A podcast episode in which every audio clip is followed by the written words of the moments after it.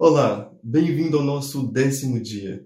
Quando nós estamos dedicando um tempo num propósito longo como esse, é normal termos uma tendência natural e talvez até carnal de querer fazer as coisas apenas por fazer, apenas para cumprir uma checklist. Mas no dia de hoje eu te encorajo a permanecer firme, buscando a Deus de todo o coração.